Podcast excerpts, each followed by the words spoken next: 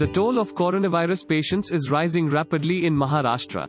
Recently, the staff of Government Hospital Panvel ran away after knowing patients with travel history to coronavirus hit countries admit to the hospital. According to the hospital, they assigned to look after coronavirus hit patients. A total of 11 staff employees fled from the hospital to neighboring districts. As soon as the news spread, Raigad district magistrate has ordered a detailed investigation in the matter. On Sunday, four of the employees fled from a government hospital in Nagpur and caught by police later.